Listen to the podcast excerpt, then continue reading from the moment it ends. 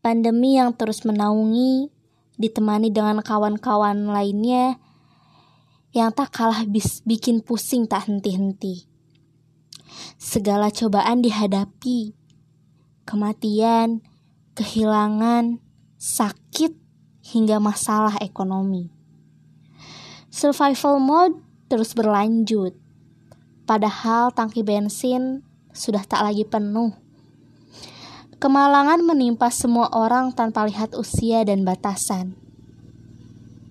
Tapi, sebagai orang iman, kita terus-terusan diingatkan untuk selalu ingat Tuhan.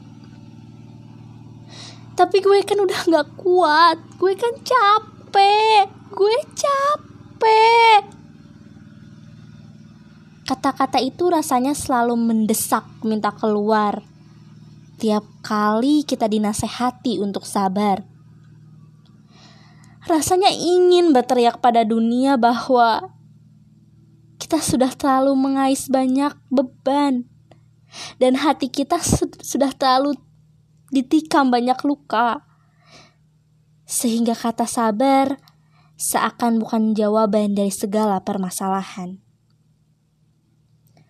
Padahal jika kembali dipikir, sabar adalah gerbang keluar utama dari penderitaan. Karena ketika kita sabar, artinya kita sudah ikhlas dan menerima semua cobaan ini sebagaimana kita menerima napas dan berkat yang sudah dan sedang kita terima. Ayatnya sudah jelas. Sudah sangat jelas ter terpatri dalam kitab suci. Inauloha ma'asobirin. Sesungguhnya Allah bersama orang-orang yang sabar.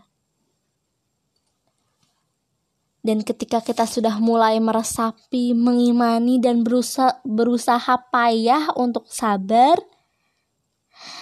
agar kita bisa melihat lebih jelas dan menerima sebuah semua cobaan dan menjalaninya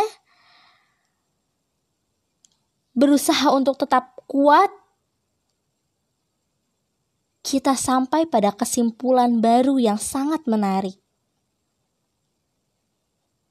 Bahagia dicoba. Kok dikasih cobaan malah bahagia sih? Bisa sabar aja udah lumayan udah bersyukur Bahagia dan bersyukur mendapat cobaan ini mungkin agak sulit dimengerti. Tapi mari kita pikir lagi.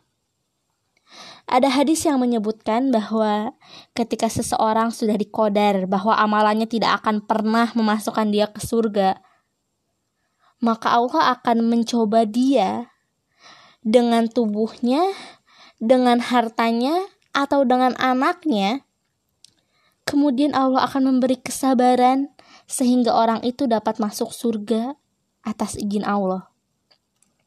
Kita yang amalannya belum sempurna untuk bisa masuk surga, masih bisa dapat kesempatan buat masuk surga karena kita dicoba.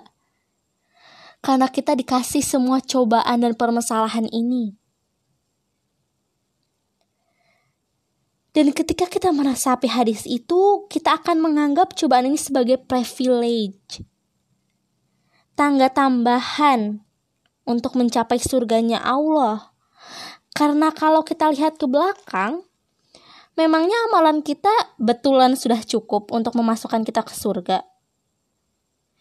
Jadi anggap saja cobaan ini sebagai uluran tangan dari Allah membantu hamba-hambanya yang seperti kita, yang gak soleh-soleh amat, yang masih banyak dosa, agar bisa masuk surga.